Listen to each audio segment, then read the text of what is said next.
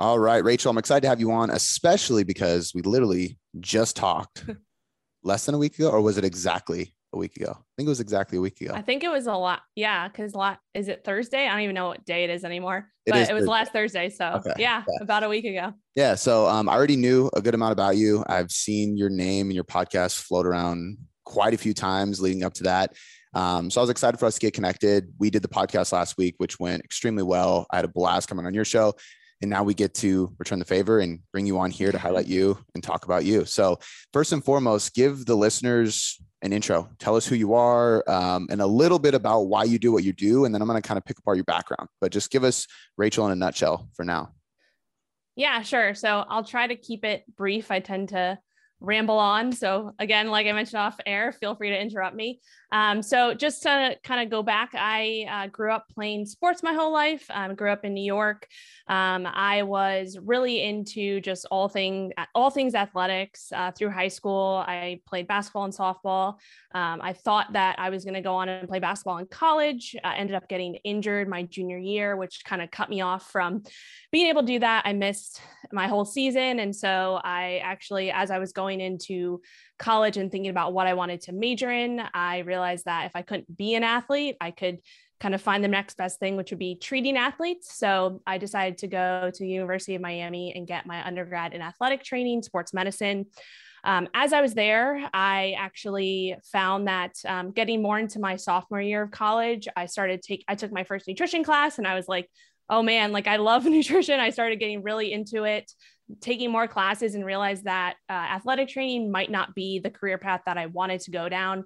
Um, and so at that point, I decided to kind of think into the future and think about what I could do to get more into the nutrition and also like the strength conditioning side of things. I was really getting into that.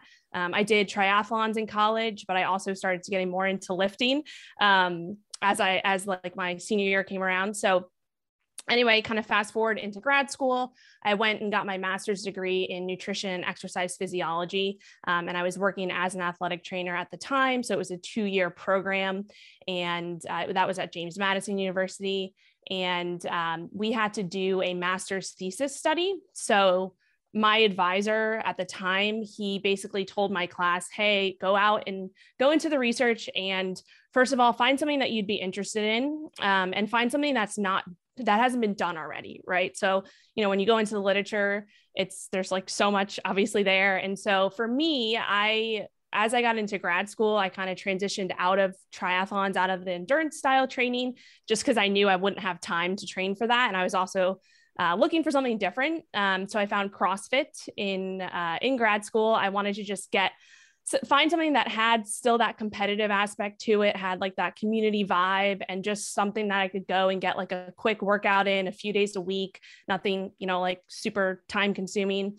Um, so I'd found CrossFit as I got into grad school. And then when it was time to pick a subject for my thesis study, um, I realized that I wanted to do a nutritional intervention in an exercise population. Sorry, I just hit my microphone. I talk with my hands a lot, so apologize. Um, so at that point there was very if not no research looking at a ketogenic type diet in in crossfit athletes. Um, so that was i came that was when keto started to get a little bit popular. That was like in 2014 2015 um, so i decided to take the ketogenic diet and see how it could affect non-elite CrossFit athletes. And I preface non-elite because these were just your average Joe, kind of your mom and and just working, you know, average Joe going to CrossFit a few days a week, trying to just get a good workout in, um, looking for some potential fat loss, body composition changes. Um, so that's you know what I did for that study. So the study was, and I'm sure we're going to dive into this, so I won't go down that rabbit hole yet. Um, but it was looking at the body composition changes in non-elite CrossFit athletes using a ketogenic approach. Um, so that study was it was successful and it got published. And after I graduated, I actually kind of went down the the low carb, I call it the low carb keto rabbit hole myself. Um, I found advantages to implementing a low carb lifestyle for myself for a while. Um, lots of kind of the mental clarity side of things, like the mental focus, not really being food focused so much. I, it, it actually gave me a lot of appetite control for a period of time. Um, and then as I continued on, as I got deeper down the rabbit hole, went deeper down uh, like the fasting rabbit hole, I like to call it, um, started to realize that that might not be the best approach. Um, so started to make a lot of mistakes for myself, worked with a lot of clients at that time. I was getting into coaching. And just throughout those years, I realized that um, I kind of found myself bringing bringing it back to more of like a balanced approach, and this is what I kind of call met- metabolic flexibility, and we'll talk about that as well. Is just really kind of being able to use the full spectrum of your metabolism. So, kind of you know going through that keto low carb you know period of time, being able to kind of prime my body to use ketones and fat for fuel. Um, but also using carbs, you know, when it's warranted. So I found that with a lot of my clients um, that I was working with, they were coming from a keto approach and they were starting to get a little bit too far on that side of the spectrum where they just completely cut out carbs like 100% um, and they were struggling to bring them back in not just from like a physiological standpoint but a psychological standpoint. And i found that myself. I was very carb phobic um, for a period of time. Like I was literally afraid to eat like a piece of watermelon. It was kind of ridiculous. Um, but it's it's something that I've seen a lot. Like a lot of the clients I work with are coming from that strict keto low carb and they just don't know how to if, like bring carbs back into their life and a lot of it's coming from a psychological standpoint but there is so, some physiological stuff as well so anyways i am rambling but i um, got i ended up writing a book um, I ended up starting a podcast and getting more. Oh, I got away from CrossFit for a little bit, more into bodybuilding style training in the last few years. And I'm sure I'm forgetting a lot of stuff, but that brings me to where I'm at, where I'm at today. And I will stop rambling. yeah, no, I, I love it. I think uh, the thing I like about that story and you particularly is the, the ebbs and flows of it and the willingness to, I mean, even publish research in the ketogenic realm and then be able to say, but you know, there's the pros and cons and I've switched this and I've kept this. And to me, that's what a good nutritionist is. It's somebody that understands nutrition as a whole, not as a dogmatic approach. So I love the way you went about that, especially the, the evolution of it. And I think mm-hmm. at points in times, and I've done this too, at points in times throughout your career, you get a little dogmatic about a certain topic because that's what you're diving into, but that's where experience over years comes into play because you begin to shift things. But uh, I do want to ask a little bit about the study. Um, you said it was the first of its kind. I believe there's been multiple research studies on uh, definitely on keto and just the athlete world, but as well as keto and CrossFit now, right? Like, did that kind of be a catalyst to other ones to come? Yeah, so there's been a few. Honestly, I, I haven't looked into it like just recently, but there has been a few other research studies um, looking at keto and CrossFit. Um, for mine, it was it wasn't the I think it, it was the first one. There was a few other ones that were actually going on at the same time, I think. Um, but yeah, I believe there is a few more now, but I, I, it's still very minimal in terms of like actually keto and CrossFit. Um, but yeah. What would you do differently if you could do anything? I mean, just looking at the way the study was designed and, and, mm-hmm. uh, perfect world scenario because I'm sure you got this and, and I know a lot of researchers. I don't conduct research. So I'm the one that's yeah. like, man, it would be cool if you would have been able to do this. And then the research was oh, like, yeah. okay, but funding and sourcing. And then you're like, oh yeah, shit, I don't know anything about actually conducting research. So um, I'm sure people nitpick it of like, yeah, well, they didn't uh, control this and that, which is a whole, whole nother aspect. But considering you don't have any, you know, financial or, or limitation or anything like that, uh, yeah. what would you do differently today? Like, what did you take away from it and kind of wish you would have been able to do back then, if that makes sense? Yeah, absolutely. So there are probably so so many different things.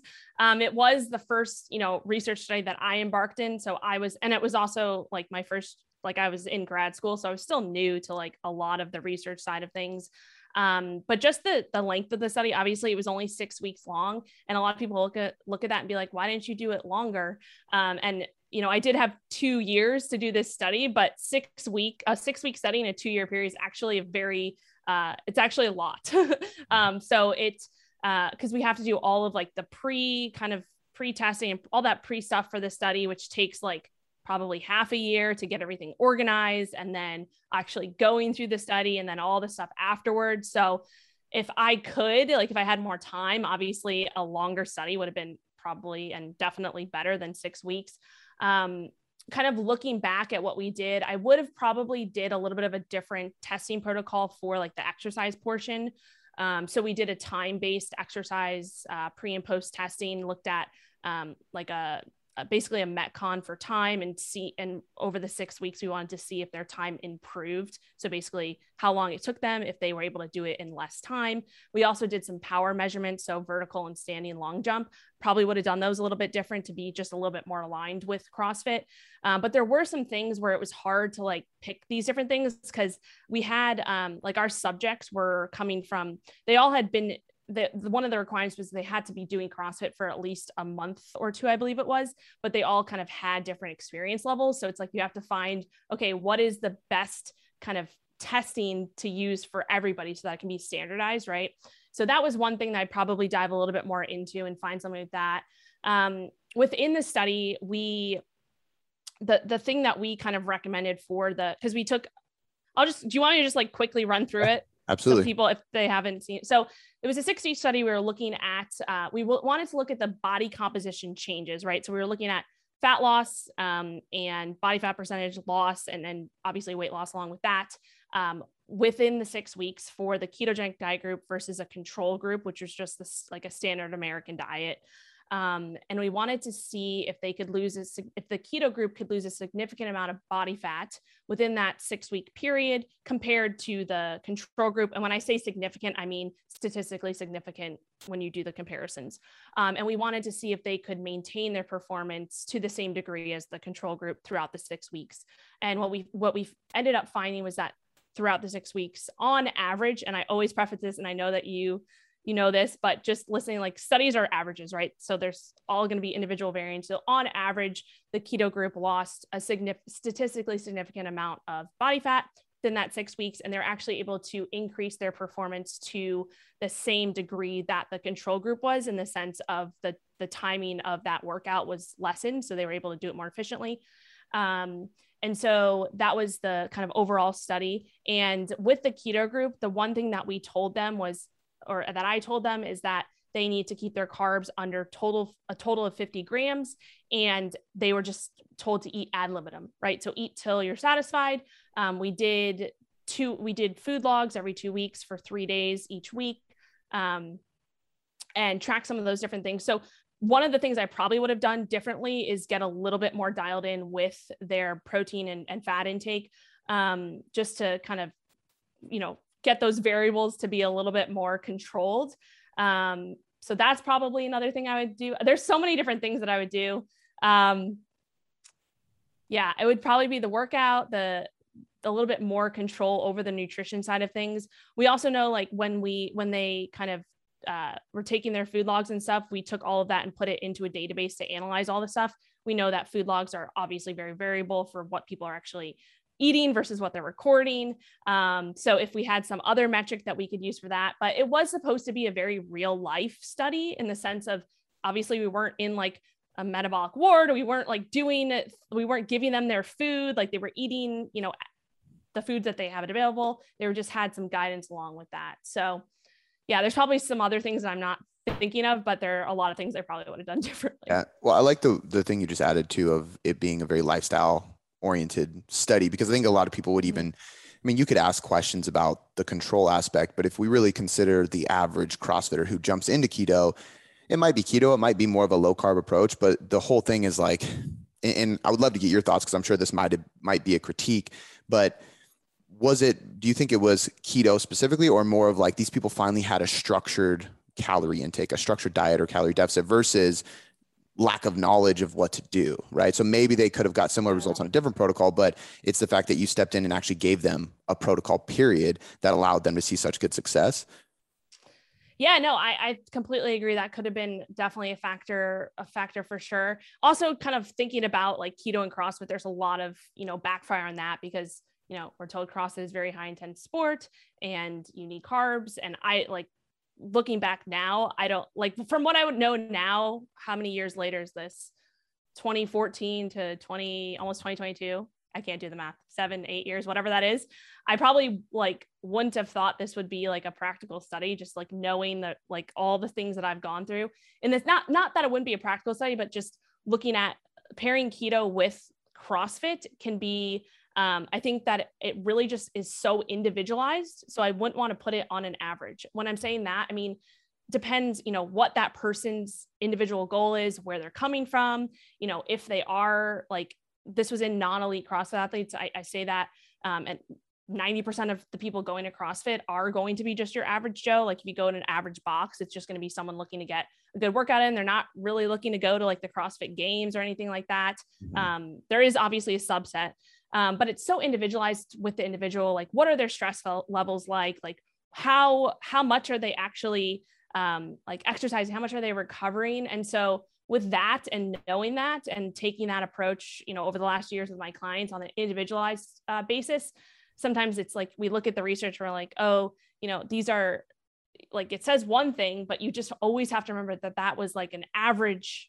outcome of yeah. those people right so i think sometimes the research can be a little bit uh, deceiving in that sense if you if you're not really if you don't really understand how to interpret it yeah and i think that's a huge key i, I mean in general too i so i pulled up the study this morning then i also looked at some stuff that i've written about with this and I've referenced studies and it wasn't your study. And so I was just looking at dates and stuff. And I'm pretty sure yours was like basically like the first one, which is cool because it's kind of a catalyst to, um, you know, every time there's a study to be the first of its kind in area, it sets off a catalyst for way more studies to be basically the exact same with critiques and additions because you can't do a study perfectly. And I think this is what. I've learned as I've read more and more research, as we brought on a researcher to the team and stuff. A lot of times I look back of how I interpreted them and now i can man like my thoughts were so wrong or like i didn't understand what it took to actually put this on so when i would give critiques it's just unreal reasonable you know and and i feel yeah. bad for researchers now that i know them because it's like man you guys just get shots fired at you uh, and you can't control some of this stuff uh, but i do think it's cool because it really was a catalyst in a way for for more keto ketogenic research with the athletic population versus just the medical community which was mainly what it was for originally um, so I know you said at the beginning you're not uh, like you wouldn't classify yourself as a keto person, but I do want to go into it a little bit because it's something that we don't talk about too much on the podcast. And knowing that you have a background and a good understanding of it, I'd love to learn more um, about your thoughts on it. And, and obviously, you can preface what has changed and what hasn't. But I mean, really, like, what are the benefits? You mentioned some productivity, some psychological stuff. So I'd love to hear about that, who this is for, how to implement it, kind of just running through your thoughts now that you've gone through this journey on the ketogenic diet, um, kind of like what you thought and what you found versus what you've seen now that you have experience on top of the research you've done and learned. Yeah. Yeah, sure. So like I mentioned, you know, just kind of going through the last years working with tons of different types of clients. I work with a lot of clients who are coming from you know they implemented keto and they found success with it in terms of you know what they're and it, this is all individual as well but in terms of just getting away from a lot of the the food focus and just thinking about food all the time um, having some benefits in terms of that mental clarity that focus throughout the day um, being able to implement a little bit more fasting a little bit easier um, if that was their goal. But i've just found that it's just so individual to the person and where they're coming from um, so I like to kind of look at it on, on a spectrum. So if you look at kind of like a spectrum of body composition and activity level. So if you are on like the leaner side, the more active side, um, versus someone who's more on the maybe they're overweight or obese, or they're suffering from any type of insulin resistance, or they're just a little bit more sedentary. Like they're those are kind of like the two extremes, right? And so, kind of thinking about implementing a ketogenic diet, I think the the more the end more where you're kind of overweight, maybe a little bit sedentary, all of that. Um, I think it has more impl- implications on that side if you're looking to implement a ketogenic diet versus if you're on the leaner side. There are, I still think there's benefits to going through a period of ketosis um, just to kind of, if you are someone who has been high carb your whole life and you've never really experienced being in a state of ketosis or, you know, you know, just experiencing that in general. A lot of people don't know that, you know, we're actually born in a state of ketosis. Um, and we go through the first kind of few weeks, months of our lives in a state of ketosis because we're either drinking our mom's breast milk, which is very high fat, um, or if we're on formula, if you're on a good formula, it's going to be high fat. And so you're actually in a state of ketosis. And we know also, like, if we look back kind of at our ancestors, right? We know that just like in the last, you know, 10,000 years, our, our DNA and our genetics have not changed that much, right? But our, like in the last hundred years, we've gone from hunter gatherers to, you know, factory and farming. And so if we look kind of back 100 years ago or even 50 years ago, like a little bit more than that, our, you know, ancestors, they were metabolically flexible by necessity. So they went into periods of ketosis just from necessity, but then they also went into periods of eating a little bit higher carbs, um, depending on the seasons, things like that. So that's kind of where that metabolic flexibility side comes into. Um, so kind of going back to your original question, I think that um, with keto can be beneficial for someone who is looking to um, if they are coming from that higher carb you know always higher carb for their entire life never experienced ketosis or never experienced that state. Um, if they are um, maybe a little bit more sedentary so maybe they're only working out a few days a week uh, they have like an office job they're really looking to um, you know emphasize their mental clarity and their focus throughout the day um, but again, it just it does come down to that individual. And I think one of the biggest pieces of the puzzle is the overall stress load that that person is experiencing, especially when it comes to females, because those are a lot of the fem- the people that I work with are females. Um, and so stress is one of the biggest things that I found for myself um, that I made a lot of mistakes with with the stress side of things and thinking that you know more is going to be better when it's actually not um, going really far down like the fasting rabbit hole because we know that keto and fasting can go hand in hand and it can be beneficial at certain periods of time but if you're going like way down that like oh if i fast a little bit it's good. If i fast more it's better.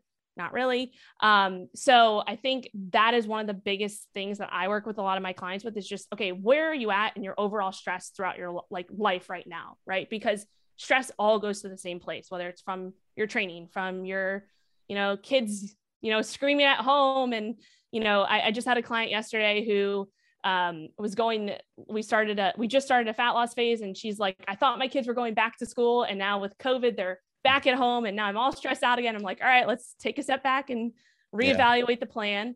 Um, so stress is a huge piece of it as well. Um, also just where you're coming from too. So I mentioned that I work with a lot of clients who um, who are coming from a, a period where they did find a lot of benefits from keto in the beginning and now they came to a point where it's like it's not working for them anymore. So they need to try something else. Um, and that i've also worked with a lot of clients who have gone so far down like i said myself to this side of the spectrum. And we can talk about this as well where they're becoming so metabolically inflexible on the side of the spectrum where they just can't utilize carbs efficiently anymore because they've taken them out of their regimen for so long. Um, and so that's where my passion for metabolic flexibility kind of comes in because I've seen a lot of people struggle with that side and it's not really talked about that much because it is kind of a newer thing with keto becoming popular over the past four to five years. We see people who've been keto, like strict keto for like two or three years, and literally they have they try to use carbs and, and bring carbs back in and they can't do it from a psychological standpoint. And then physiological physiologically their body has adapted so far to that other end that they just can't absorb and use those carbs that their blood sugar is just going all over the place and they're it's just like a kind of a mess. So yeah. yeah. I, I, mean there's so there's so much i want to pick apart there. Uh okay so i think you made a good point with um the adaptive part of this and it's it's kind of funny because like you remember the term shock the muscle? Like that used to be oh yeah. term like and it's very unscientific but very bro science yeah. But like there's some research that does point to some of this and it, it, to me it makes sense with the diet side of things too because there's people who jump on keto and they get great results at first. There's people who jump onto paleo and get great results at first. There's people who jump into crossfit and get great results at first. Speaking of body composition if your goal is to get good at the sport of crossfit that's different because you want to adapt. But fat loss is actually trying to almost avoid adaptation in a sense because your body's trying to create homeostasis. So it makes a lot of sense when you say, yeah, keto does work and people go down this rabbit hole and it's working great until it doesn't because you've adapted. And if you're trying to um, do the opposite, you know, you're trying to be a gas guzzler versus a hybrid, you're trying to burn calories, not become a hybrid and get so efficient that your body starts doing it because it's like, oh, I'm comfortable now. I get it. Mm-hmm. Um, but on the on the neurological side, I'd love for you to touch on that if you can. Uh, the the baby, the fact on the babies. That's I didn't even never heard that, never even thought about that, but that makes a, a lot of sense, and it also makes a lot of sense because uh, you know during birth and during breastfeeding, like omega 3s are super, super important in good fats because they're so helpful for the neurological development of a baby, which makes sense. Mm-hmm. Ketosis at, at, a young age, as well as when people intermittent fast or go into ketosis and they experience this improvement of uh, productivity, clarity, um, just being able to work, right? I, I, don't know if that's a neurological adaptation or, or, development happening, but there's tons of people who say that. And even I mm-hmm. will intermittent fast at times when I'm busy because I'm just more productive in the morning. Um, and there was a few things I thought of when I thought of this. Um, and your statement with the babies kind of relates to even the studies on high doses of fish oil being helpful for mm-hmm. neurological like mood improvements depression improvements stuff like that so i guess my question is what is going on here if the and this is where i think people get confused carbs are the main fuel source for the brain yet we were born using ketones mm-hmm. and when we go into ketosis we're more productive and we can work harder and faster and anecdotally speaking there's nobody who debates that really because anybody who experiences yeah. it they know it's true i always kind of thought it was like a cortisol thing like you know when you don't have carbs or in the morning cortisol's higher is it is it uh-huh. some of that and you're kind of riding that cortisol wave which can be fine if you manage it well or is there something else going on with this if you do it properly yeah so i think there's a few different things going on and like yeah like you mentioned the cortisol and, and adrenaline as well um, we know that so keto right being in a state of ketosis this is something i like to talk about too because you know there's so many different you know camps out there within nutrition right and there's so many people like you know saying keto is just a fad diet and all this stuff, but literally ketosis is a metabolic state, right? So you can say it's a fad diet if you want, and people use it that way, which I wouldn't advocate that. Um, we also know that like there's ketone supplements out there that are people take advantage of, or supplement companies take advantage of people in that way with the supplement side of things. But ketosis is a metabolic state. Literally, your body can go in a state of ketosis and in that sense, you are uh, basically bringing your blood sugar down, bringing your insulin down, um, reducing your carb intake. So your body needs to rely on a different fuel source. So it starts to rely on your on fat um, and ketones for fuel, right? So you start to produce ketones, which can cross the blood-brain barrier and be used as a fuel source for the brain. Um, so I think you know ketones in themselves can be uh, like some people refer to them as kind of like the fourth macronutrient um, if you think about it because it is a fuel source if you're able to tap into your body fat stores for fuel. Um, this also gets a little bit confusing because people are like oh well if i'm burning fat for fuel that means that i must be losing a ton of fat.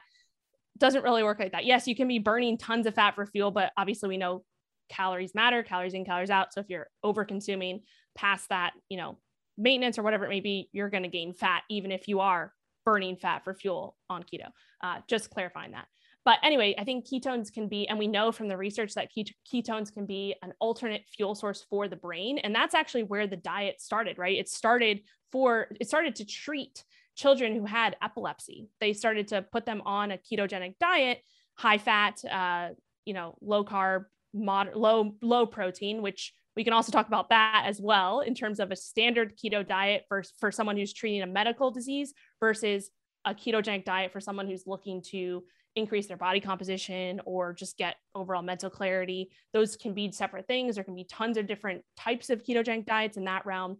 But anyway, ketones can be used as a fuel source for the brain. And we know that through the research, through you know treating tons of different disease that not treating, but uh, being beneficial in in certain disease states. So we know that there's some research coming out on like Alzheimer's disease, obviously epilepsy is where it all started.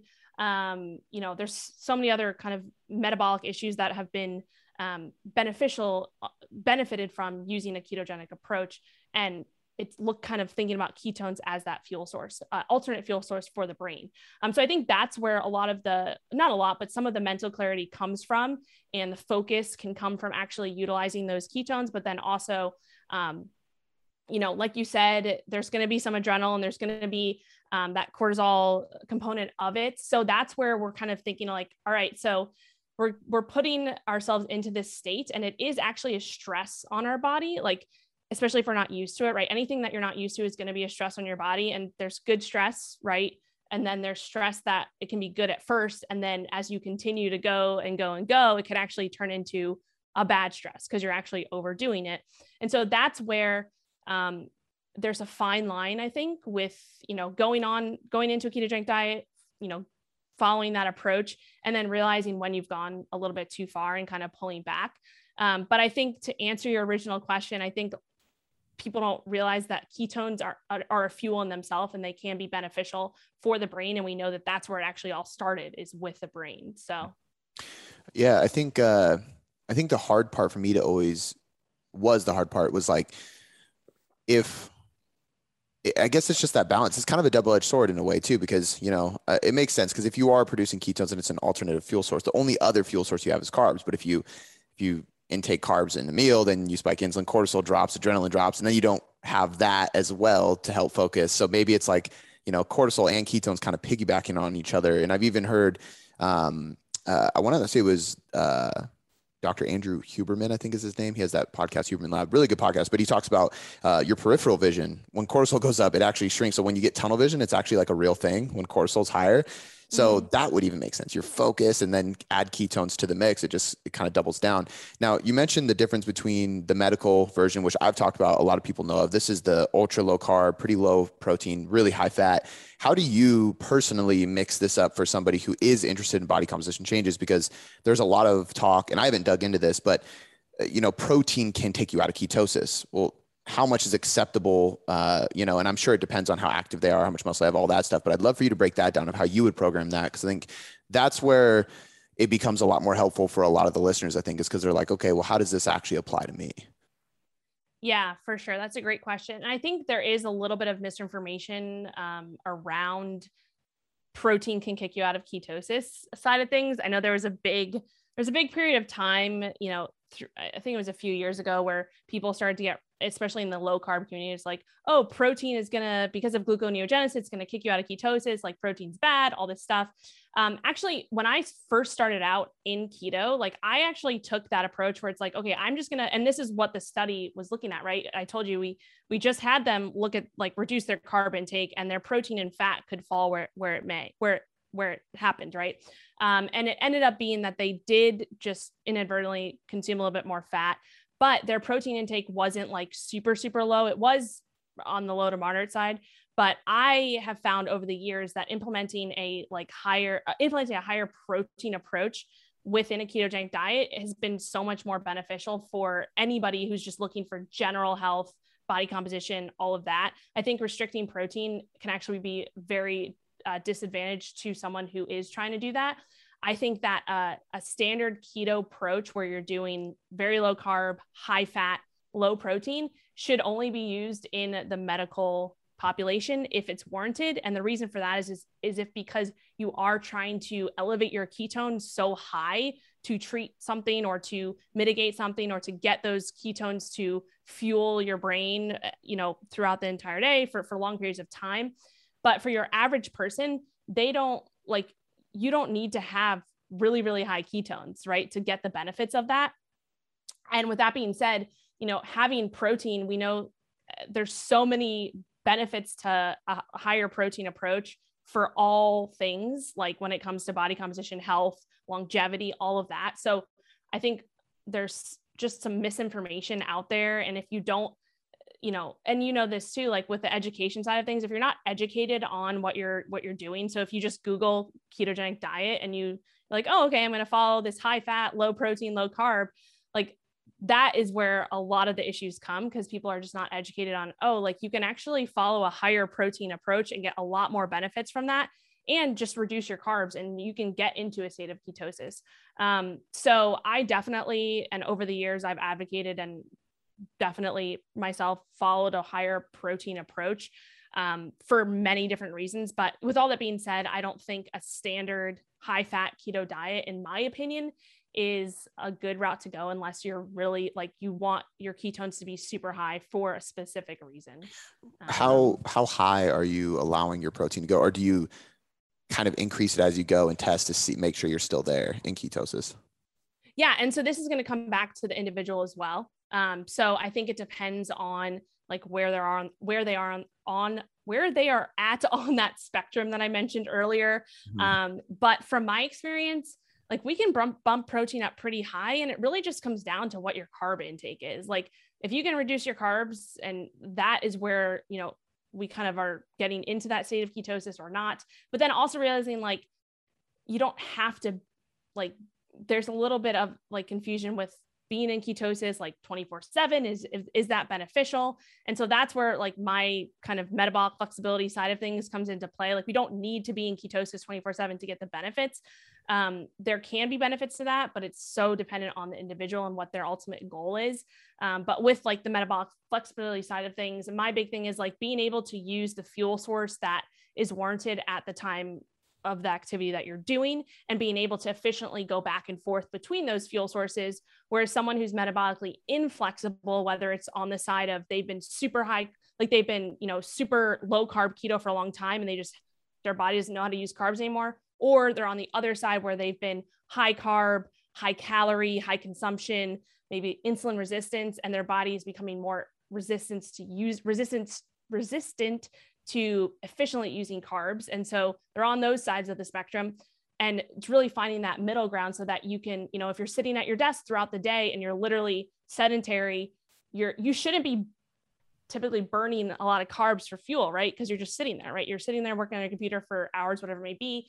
You should be be able to tap into your fat stores, be able to tap into potentially getting into um, a little bit of a state of ketosis to use that as fuel because that's going to be more efficient versus if you're, you know, out doing exercise or you're sprinting on a treadmill or whatever it is, like obviously glucose is going to be what you're using. Um, so it's basically being able to efficiently go back and forth between those. And also, you know, you talked about you impl- i know you're like definitely love carbs and, and implement carbs i do too um, but you did you do a little bit of intermittent fasting depending on your goals right and so it's like kind of thinking about you know, if you're able to wake up in the morning and intermittent fast and not feel like you have to eat right away, not feel like you are, you know, pulling up that third cup of coffee to get that caffeine hit. Like if you're able to do that, that is a sign of metabolic flexibility because your body is saying, okay, I, am okay. Like I have some fat stores on me. I, I'm safe. I can use these for fuel. Versus if you, you know, weren't able to do that, that would be kind of a sign of, of metabolic inflexibility. And that this is like a whole rabbit hole. So I'm going to shut up and let you ask a question. no, that's good. Um, so real quick, and then we'll dive into metabolic flexibility because I think we need to kind of define that for people. Um, mm-hmm. uh, high protein on a keto diet for somebody like myself. Are we talking, you know, let's say I want to, my goal is productivity and health and maybe lose a little bit of fat, but body weight 0.8 grams or 0.8 times body weight, like a little bit low body weight. You know, the spectrum of protein recommendations is like the literature saying 0.7 grams per pound and then bodybuilders all the way up to 1.5 at yeah. times depending on the person's weight and where they're at. Um, i think 1.5 is probably i'm assuming pushing it if you're on a ketogenic diet but are we talking around body weight or probably more like the yeah. typical recommendation of literature? Yeah i mean i've seen people like be able to consume 1 to 1.2 grams per pound of body weight. Obviously it's going to depend like what their body weight is. If they're 400 pounds, it's going to be a little bit different. Um, but just kind of average, like they can still be in a state of ketosis. So that's why I think there's a little bit of confusion, especially just among different camps and, and also within like the literature, a little bit of conflicting information in terms of that protein intake. I think that that's where we're talking about like majoring in the minor. Like if your goal is to get into into ketosis and you are overall healthy and you want to do it for the mental clarity side of things, just pay attention to your carb intake like keep protein on the higher end for what you feel good with to support you know lean muscle mass retention all of that. Um, and you know obviously your calories are going to play play in that as well. So like one 1.2 grams per pound is you can still typically get in, into a safe doses. I've done it myself. Um, but yeah it, it really comes back down to like that individual person and, and kind of testing and assessing because activity level is going to play a role as well in terms of that. So yeah. Um, okay. And then eh, as a good transition into the next one, the last things on keto would be number one, you, you kind of brushed off the ketones thing. And I'm just curious because I get asked questions about those all the time and I've never actually taken the time to look into them. Uh-huh. um, there's just, like you said, there's just, there's ketone water, there's ketone, you know what I mean? It's just stupid at this point. But yeah. there's obviously a lot of people who point to research on ketones as a supplement. So I'd love to hear just briefly like, are they worth it if you're doing this like modified ketogenic approach? And then also, when people are going to this, do you even feel the need to use? Um, I know there's like urine strips, things like that to test ketosis, or do you try to avoid that? Because I don't know how accurate those are. Um, yeah again, this is just out of my world, but do you do you recommend doing that stuff when you're implementing this stuff, or maybe adding the ketone supplements to help with the metabolic flexibility of kicking back and forth? Mm-hmm. Yeah. So to answer your question on the testing ketones part first, so there's different ways you can test your ketones. Uh, urine is the most common because it's going to be the cheapest form. Um, that I think testing urine ketones is a good way to see if you are starting to produce ketones in the sense of, you know, some people want that reassurance for what they're, and that's one of the things that I thought was really cool when I first embarked on the research was like, oh man, like I can literally see if I'm following this correctly mm-hmm. because mm-hmm. it's telling me. And we used it, we did urine ketone testing at that time, um, but we used a machine to tell us like where they were at in terms of the amount of ketones they were producing. Um, if we could have tested, that was one thing I would do differently too. If we could have tested blood, that would have been awesome, but we didn't have the funding for that. Um, and also the monitors, like this was back when that wasn't really a thing. Um, so you can test it through your urine, your blood, your breath. Um, with urine ketones, though, the, the thing to realize is that when you first go into a ketogenic state, like your body is going to start to produce ketones and you're going to start to actually pee them out. And so you're actually wasting the ketones, and that's what's showing up in your urine versus your body being able to use them for energy. Mm. Um, so you become more efficient. And this is, you know, typically you become more efficient at actually utilizing those ketones for fuel the more your body adapts to that just like anything else and so you actually start to produce less in your urine the longer you're kind of on or in ketosis mm. so i think that they're a good tool in the beginning if you're someone who's looking to get some reassurance that you're quote unquote doing it like properly i guess which that's a whole other thing as well yeah. Yeah. um but i think they can be beneficial for someone who wants to see that i typically have gone away from like actually paying attention to even being in ketosis or not in the sense of testing it in the blood breath or urine um, just because i like to look at all the other aspects that are going on in terms of like just subjective how they're feeling versus the objective of the measurement. Um, so that's something that in my coaching practice i typically don't push testing ketones or anything like that because it's also variable too. Um, so I think did that answer your first question about yeah, absolutely, absolutely, okay, and it makes cool. a lot of sense too. Why people yeah maybe feel like they're getting kicked out from having low protein, but maybe it's not that. It's just that you're actually been in ketosis for a while, so it's not showing up on your urine trip anymore. So that makes yeah. a lot of sense. Yeah, yeah, and if you just think about it practically, like okay, if I'm you know starting to my body hasn't adapted to using this fuel source yet, so I'm going to be kind of uh, peeing out some as as they say um, until it starts to adapt to that. And it's like oh okay now i recognize this fuel so i'm going to start to use it right? Mm-hmm. um, so it kind of just makes sense from a practical standpoint. But in terms of ketone supplements so yeah that's a huge rabbit hole to go down. Um, that's another thing that i don't personally like implement in my coaching practice. Like i don't have like any of my clients taking ketone supplements I think that there is a lot of misinformation on that as well. I think there's the supplement industry in general. Um, there's a lot of kind of taking advantage of people in that sense of, oh, here's a ketone drink, you know, drink this, you'll be into ketosis, go eat like a burger and fries and whatever, it'll all be okay. Uh, I think that's bullshit, but as I'm sure you agree with. Yeah. Um, but I do think that if you're educated on like what ketones are and that they can be useful, one, is realizing that probably if you go on your average GNC or you go on Amazon, you're like ketone supplement, you're probably going to get something that is like a something that has like a very minimal amount of ketones and it's going to be a ketone salt um, and it's not going to do anything. Um, so that's one thing like where are you getting it from? And this is with any supplement right? Like you have to do your own research and find you know a company you trust and how much they're actually how many ketones are actually in that product. Most products are going to be ketone salts um, whereas ketone esters are another form of uh, ketone supplements, which are a bit stronger, but they taste really, really bad. So it's going like with the research, a lot of the research is in ketone esters, which we see benefits from, but that isn't something that is is very accessible to like your lay person because they literally taste like you're drinking like fuel, like gas fuel.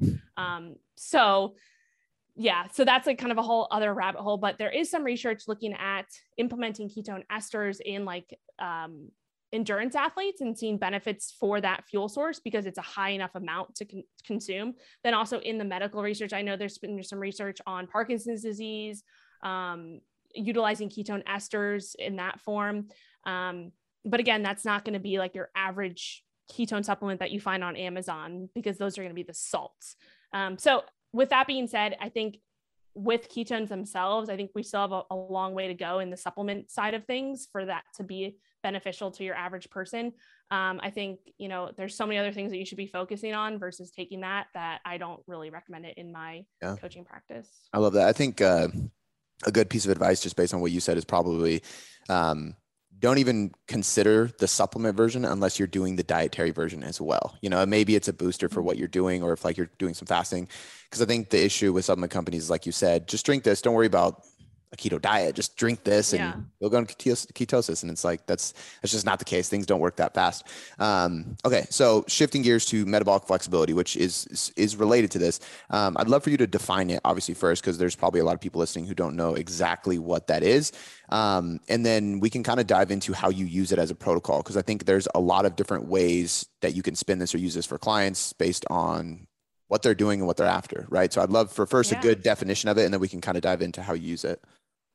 Yeah. So metabolic flexibility is simply just, I like to say, it's the ability to just use the full spectrum of your metabolism efficiently. So you're able to use fat and ketones as a fuel source when it's warranted, but you're also able to use glucose and carbs um, when it's warranted as well. So that is kind of like the the simple definition and the biggest thing is being able to efficiently like we talked about efficiently shift back and forth depending on what you're doing um, is is the biggest thing here with metabolic flexibility just being able to you know like i said if you're sitting at your desk all day like can you shift into using fat for fuel and potentially using ketones for fuel um, versus if you're exercising like can you use glucose and carbs for fuel efficiently um, so that's kind of like the simplest way to define it yeah. um, and then just like i mentioned you know we are our ancestors are metabolically flexible by necessity they were. So it's kind of thinking back to that practicality side of things like they didn't have food available all the time so they had to be metabolically flexible to be able to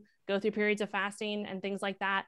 Um, so it's kind of just thinking back to that in a, in a practical standpoint. Yeah I, I, that was one of the things I actually wanted to point out that you said earlier that I really liked because I think a lot of people look at ancestral dieting and it's either they were ketogenic or they were paleo. And you know, there's a lot of research mm-hmm. studies now. There's even one that showed grains in the Paleolithic era, yeah. but you still have to like ask like how easy was it for them to get grains and, and mill them and make them and cook. You know what I mean? So yeah. I think saying that they were metabolically flexible is a perfect way of looking at it because regardless of what they could eat, they had to fast probably. And certain times it was easier to eat certain things. So they went back and forth. Um, so I love the way you put that. It's really, really good. It, now, a better question than how you implement it, which we could still go into that, is probably how do you train people to be metabolically flexible? Like, do you have to be mm-hmm. like one thought would be do you have to be pretty lean already to be able to do that? Do you have to be like okay you're going to go into ketosis so that you can train your body for that since it's not used to that before we can be metabolically flexible or is this just all overthinking at this point?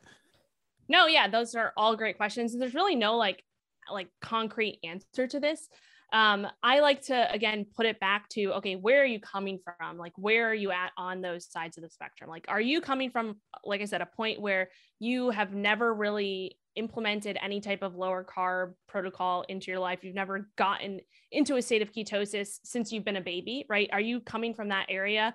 Um, and people refer to this as being like a complete sugar burner, right? Where they're just so, um, you know, reliant on carbohydrates for fuel you know maybe and, and, this is obviously dependent on like your activity level as well. So if you are someone who's sedentary and you're not really that that active and you are having like blood sugar dysregulation and you're not able to um like you're just you can't fast at all right? Like you just have to eat every few hours like you're you know have that afternoon slump all of that stuff. Like if you're on that side of the spectrum versus if you're on the other side of the spectrum which people don't talk about a lot is that what I mentioned with being keto for so long, right? And being low carb for so long that their body is now efficiently gone oh, or not efficiently using carbohydrates as fuel because we know that our bodies are going to adapt to whatever we're doing, right? So if you have been consuming a low carb ketogenic diet for a long period of time, your body is going to be like, hey, you know, you're not bringing carbs in anymore, so I don't really need to have these, you know, enzymes that are upregulated to digest those carbs and absorb them. Um, I don't really need the machinery to stick around to be able to utilize those efficiently um, because you're just not giving them to me. Um, it's kind of this this the other end as well. So it's just realizing that our body adapts to those different things. So with being metabolically flexible, you're able to kind of use these different fuels when they're warranted, like I mentioned, but there's no like set, like, hey, you're metabolically flexible because you did this or you did that. There's different things to look at. Um, and I would say that like there's some ways to objectively measure if you're metabolically flexible and subjectively measure them, um, which we can go into if you want. That there's a lot of things there, but um, I don't even remember what the original question was. Just, Just about well how to train yourself to get there but i think i think ah, yeah. answering that last part you said would be super helpful for that just uh knowing if you're there because um i mean i even think of uh, i can't remember the guy's name but there is like a really really well known i believe he's an ultra marathon. Like, I mean, mm-hmm. one of those mm-hmm. guys that just runs like hundreds of miles or some shit. And uh, yeah. he does keto and then carb loads before. And he's a good example of being metabolically flexible. But my assumption is that he doesn't go too long without having carbs so that he doesn't mm-hmm. remove the ability to actually utilize those when they come in. Um, but, exactly. but, what can people do to know that they're actually in that state? Like, are is there biofeedback signals, things that they should be looking uh-huh. for with their body to tell them? Like, how does that look? Yeah, absolutely. So a few of like the objective met- objective metrics like it talks about would be if you really want to geek out on this stuff and you're someone who loves you know the like the nerding side of things the data side of things um, you know testing your blood sugar levels you know in the morning and like how you react to um, meals so your postprandial blood sugar you know if that's pretty stable um, if you are very insulin resistant that's going to be um, you know kind of spiked and then crashed afterwards um, you're not going to be able to recover from quote unquote a meal very well um, that has carbs in it in the sense of like we want our blood sugar it, blood sugar is going to rise when you consume carbs that's normal but you don't want it to um, you know go super high and stay there for a while. You also don't want it to come down and crash right? So what are your blood sugar levels like when you're starting out in the morning? What are they like after your meals? Um, from both sides of the spectrum even like the the people who have been keto for a long time, they'll have a lot of blood sugar dysregulation because again, their body's not efficiently able to use carbs because they've been gone so long without it. And then you have the other side of the spectrum where people might be more insulin resistant. They can't, they still can't use carbs, but they also can't use fat for fuel. Um, so that's an issue on its own. Um, but that's an objective way is just like testing blood sugar levels, seeing if you do have blood sugar dysreg- dysregulation. Um, you can also test other markers like fasting insulin, things like that to see where that's at. Um, also, testing your ketones if you want. That's another objective metric to see if you can get into a state of ketosis relatively quickly. So for me, I used to do that a little bit when I was nerding out on this. It's like I would eat, you know, a, a bunch of carbs like the night before, and then I would basically see how long it took me to get back into a state of ketosis, you know, the next day or day later. Um, and I would kind of test how fast that happened um, just for fun. But those are more the objective nerd out, nerding outside of things. For the subjective part and the things that I focus on, like with my clients, is really just focusing on kind of the overall lifestyle. Like, can you wake up in the morning and like, do you wake up every single morning hungry? Right. That's one thing that is going to obviously play into the blood sugar dysregulation. But do you wake up in the morning hungry every single morning? It's normal for some mornings to to be hungry. Like for me, sometimes I wake up and I'm ravenous, probably because I trained a little bit harder the day before or whatever it may be. But if that's an everyday thing, like if you can't wake up and just go like a little bit, like an hour without eating food, that's probably there's probably something going on there. Um, so that would be one sign that you're a little bit metabolically inflexible. If you can't, you know, go without eating for a few hours and you're always just looking for food and thinking about food, that's probably a little bit of an issue that obviously there's some psycho, psycho, psychological issues there. Um, but if you just feel like you can't go a little bit of a long period of time without eating, so if you can't fast, then that's probably a sign that, you know, you might be a little bit metabolically inflexible. Um, there's other things as well, like, you know, how your energy levels are out throughout the day. If you're always feeling like you're, you know, not, you can't focus, um, so kind of bringing it back to, okay, how do I become more metabolically flexible? That will go back to where you're coming from and what side of the spectrum you're kind of on and how, and really in the sense of just bringing it back to balance is what I like to say. Um, so really the end goal of metabolic flexibility is more of a balanced approach, but it all comes back to that person's original goal and where they're coming from and if you know how active they are versus how sedentary they are how much body fat they have to lose versus how lean they are. Then also there's an exercise component to that as well, like how how um, efficient are they at using the different energy systems? Like how can they, you know, train and how efficient are they at at you know using our anaerobic versus aerobic? All of that kind of plays into it as well. Um, so yeah, hopefully that gave you a little bit of a background. There's so many rabbit holes that you yeah. can go down with this. So yeah, I no, I think that's perfect. I think uh, something for people to consider too is like um, kind of, you know, ruling out things that could be causing this as well. And the reason I say that is because uh, a good example of this is like cortisol levels and stress uh, can cause issues with blood sugar dysregulation. So, um, manage your stress before you jump into this, just so you can be like, okay, the diet is is is working, or like, is it the carbs that are causing this? Because I you know even for myself with the fasting, like there's been periods of time where I wake up and I'm like, I need food right away, right? And I actually this is very recently started like cutting back on some of my routine so I could sleep more and fasting is 10 times easier now. I don't even think about food in the morning. Yeah. And then I'm like, you know, I'm not even going to eat at home and eat at the office because I'm just not hungry right away in the morning. And I just got an extra hour, hour and a half sleep, which probably calmed my stress levels down, which helped, you know? So um, mm-hmm. there's obviously a lot of things that factor, but that's one that came to my mind. But again, when we talk about like, we're talking about all these ways to test these things, like ruling out other shit. So when you test it, you can know you're, you're testing the oh, right yeah. thing, basically. Um, and then the last thing I would love for you to just kind of briefly overview on metabolic flexibility is why would somebody want to do it? Like, what are the main benefits here as far as somebody's listening? And there's probably an array of different goals. Uh, and, you know, we, we covered the benefits of keto being a potential diet. Um, I'm assuming some of them might be similar. And obviously, there's the adherence perspective, which is actually pretty fucking huge. But mm-hmm. um, what yeah. are the, uh, what are the main benefits that you see clients using this for, or like you giving this prescription to clients for? Like, why would you give this over yeah. just a normal balanced diet? Yeah. So the so it's funny you ask that because it is more so moving towards that balanced approach and that's really the the goal of metabolic flexibility is be able is being able to use more of a balanced approach but also benefiting from you know like i said being able to you know fast for a little bit long periods of time being able to utilize ketones for fuel if if you find that that's beneficial for your mental clarity your mental focus things like that. Um, but then also being able to use carbs right? So i think that you know, my whole thing with metabolic flexibility, it's really, there's no like set, like, hey, you're metabolically flexible if you can do this. It doesn't really work like that. It's really something that you're kind of, it's like the end goal, but you're never going to actually reach that end goal, right? So it's kind of being able to structure your nutrition so that it works with what you're doing at the time. So you mentioned stress is a huge thing. Um, I think that there's something behind putting yourself into a stressful state for a period of time and we know that ketosis can actually be a stress on your body if you um, if you haven't been in it before and that can be a good stress and then it can be a bad stress if you do it too long. Same with fasting.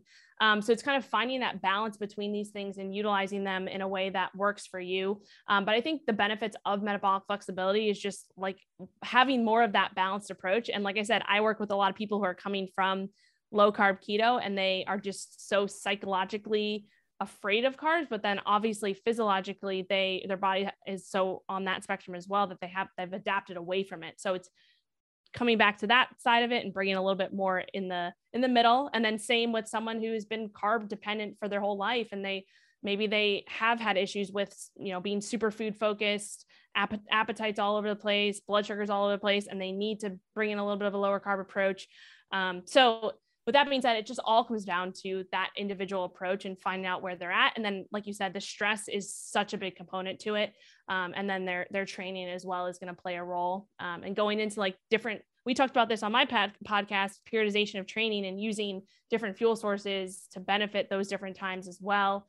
Um, and just kind of being uh, more aware of it and and using it in that sense. So yeah, yeah, I like that. I think even as I said, uh, over a balanced approach, I kind of it kind of clicked, and as you said, I'm like, yeah, it's actually a more balanced. That makes a lot of sense. Yeah. And I think even like people ask me about the vegan diet, which I'm not typically particularly a fan of, but one of the reasons, like, hey, well, you're just going to miss out on a lot of nutrients that your body probably needs, mm-hmm. um, which can happen in keto and it can happen in a low fat. So I think it's good to be able to like, let's not skip out on anything that we don't need to, you know, mm-hmm. allow these things in. So um, this has been great. I think this is uh, this is all metabolic flexibility and keto we've really never dove into so this has been great for that. Um, metabolic flexibility we've talked with dr mike t. Nelson more on the training yeah. angle years ago, like two years ago, I think I had him on the podcast. So uh, it's been a while since we covered this topic. So it's been great to bring it back up and, and give it to the listeners as a new uh, refresher.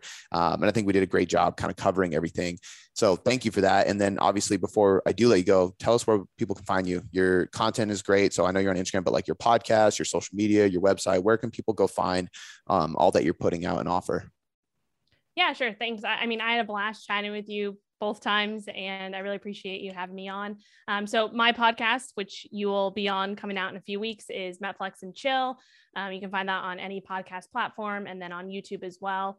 Um, my website is called metflexlife.com, and that's got all my stuff on it uh, programs, things like that, free blogs, recipes, all that jazz. And then Instagram is probably where I'm most active um, at rachelgregory.cns.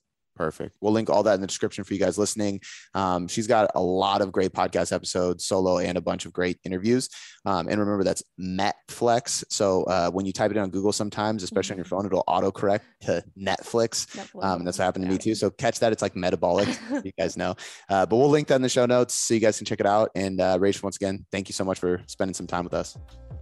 Yeah, thanks for having me.